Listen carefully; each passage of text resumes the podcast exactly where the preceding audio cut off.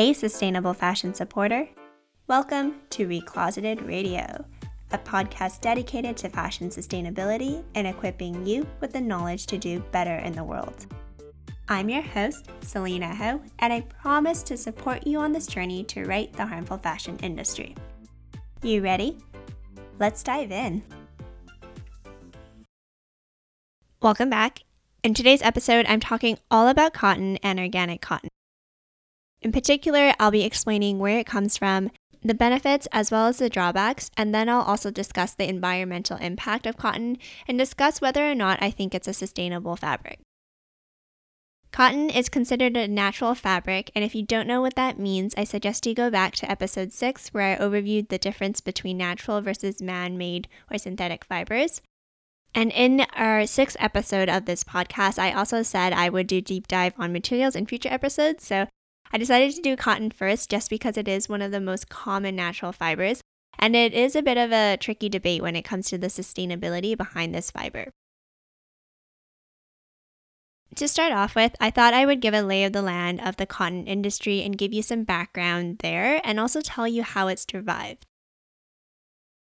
When I was writing the Recloseted Handbook, Your Sustainable Fashion Guide, which for those of you that don't know is our sustainable fashion ebook, I did a lot of research on cotton, and a lot of people would call cotton a rich man's commodity, but a poor man's crop. And I'm doing air quotes, you obviously can't see it, but you know, you'll see why that is, and you'll see why that makes sense when I talk about the background behind this crop.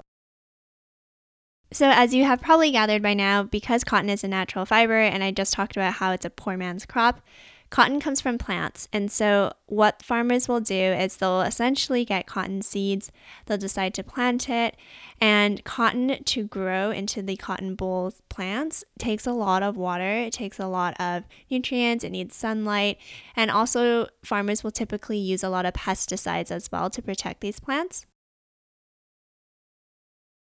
And you may have read this statistic or seen it on our social media channels because we talk about it a lot. But an average cotton t shirt takes 2,700 liters of water to produce. 2,700 liters. And to put that into perspective, that's approximately two and a half years of clean drinking water for one person. And I don't know about you, but in areas of the world where people don't have clean drinking water, it seems ridiculous to me that we're putting that into cotton to make yet another cotton t shirt. In addition to the massive amounts of water that farmers need to use to water these cotton boll plants, farmers will also typically use a lot of pesticides as well to protect these plants. Not to keep bombarding you with statistics, but I think they do give a good indication of how bad it is.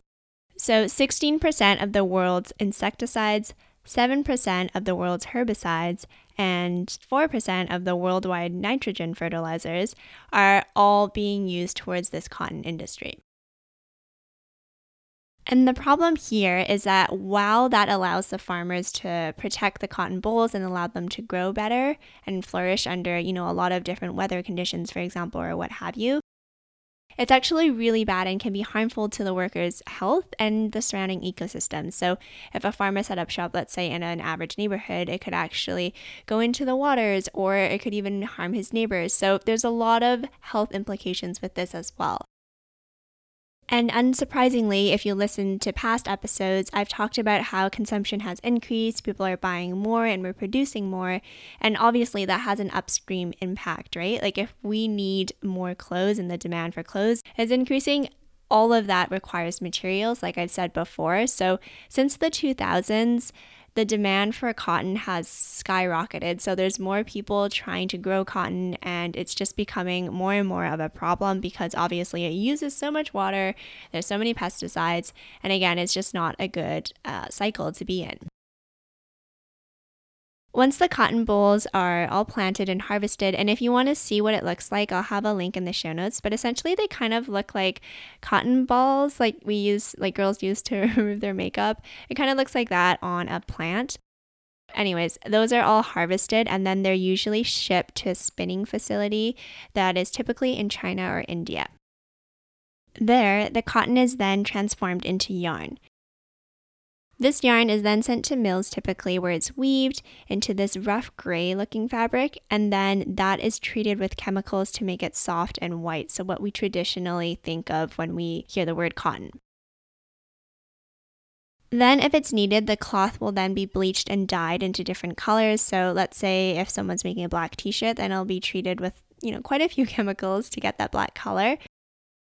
And once that cloth is all ready to go, it'll be shipped to some sort of labor factory where the garment workers will essentially sew and put the garment together. Then, after let's say the t shirt is manufactured, it'll then be shipped to the retailer's locations, or let's say if it's an e com business, then the product will be shipped to the customer's home. So, the two main drawbacks, as you can probably gather from this, are first and foremost the amount of water and the ridiculous amount of water, might I add, it takes to produce cotton. And then the second problem is, of course, the pesticides. In recent years, though, you may have heard of organic cotton, and organic cotton has been increasing in popularity. Essentially, that just means that the cotton was grown without genetically modified seeds and without the use of toxic chemicals like pesticides. That being said, though, worldwide we still produce about 23 million metric tons of cotton, and of that, less than 1% is organic cotton. So, in the grand scheme of things, this is quite a small drop in the bucket. But it is a good solution and alternative for people that care about toxic chemicals and the health of the farmers and also the people around these cotton boll farms. So, there's an alternative for you as well. On that note, though, I have read a few people writing articles and things like that debunking how organic cotton is sustainable. And essentially, the argument there is just that it uses just as much water, if not more, to grow these organic cotton bolls, just because, again, you're not using chemicals. And so I think that there's obviously room for argument for everything not to be sustainable or to be sustainable. And at the end of this episode, I'll kind of share my personal viewpoints and what I do. But I'll link some of those articles down below as well in case you wanted to check it out. Now that you know a little bit more about where cotton comes from and the background behind it, I did want to talk about the benefits. Because cotton is a natural fiber, it is quite soft and comfortable, as you'll probably know when you wear like your cotton sweaters or your cotton crews, things like that. Cotton is also known to be hypoallergenic, so it usually won't irritate people with sensitive skin as well, which is great. And from a durability perspective, it is known to be quite strong and resist abrasion.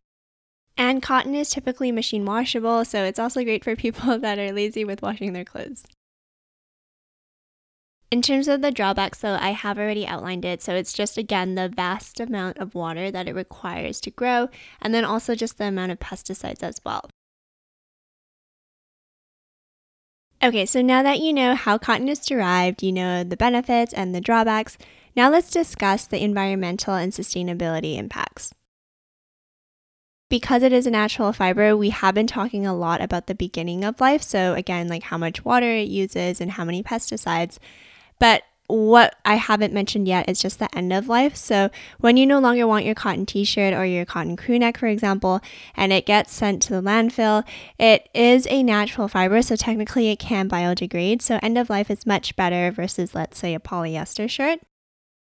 So, I mean, from that perspective, it's not too bad. But personally, for me, I just can't feel good buying new cotton anymore just because I know how much water it requires.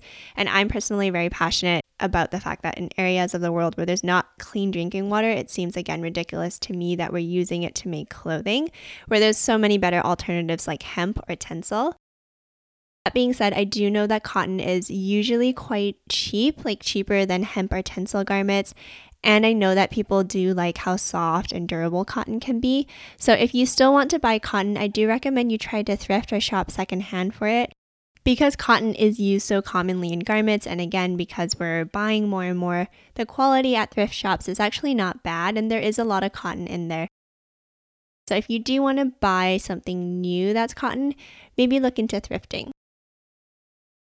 And if you're looking for an alternative besides cotton, I would recommend hemp or tencel.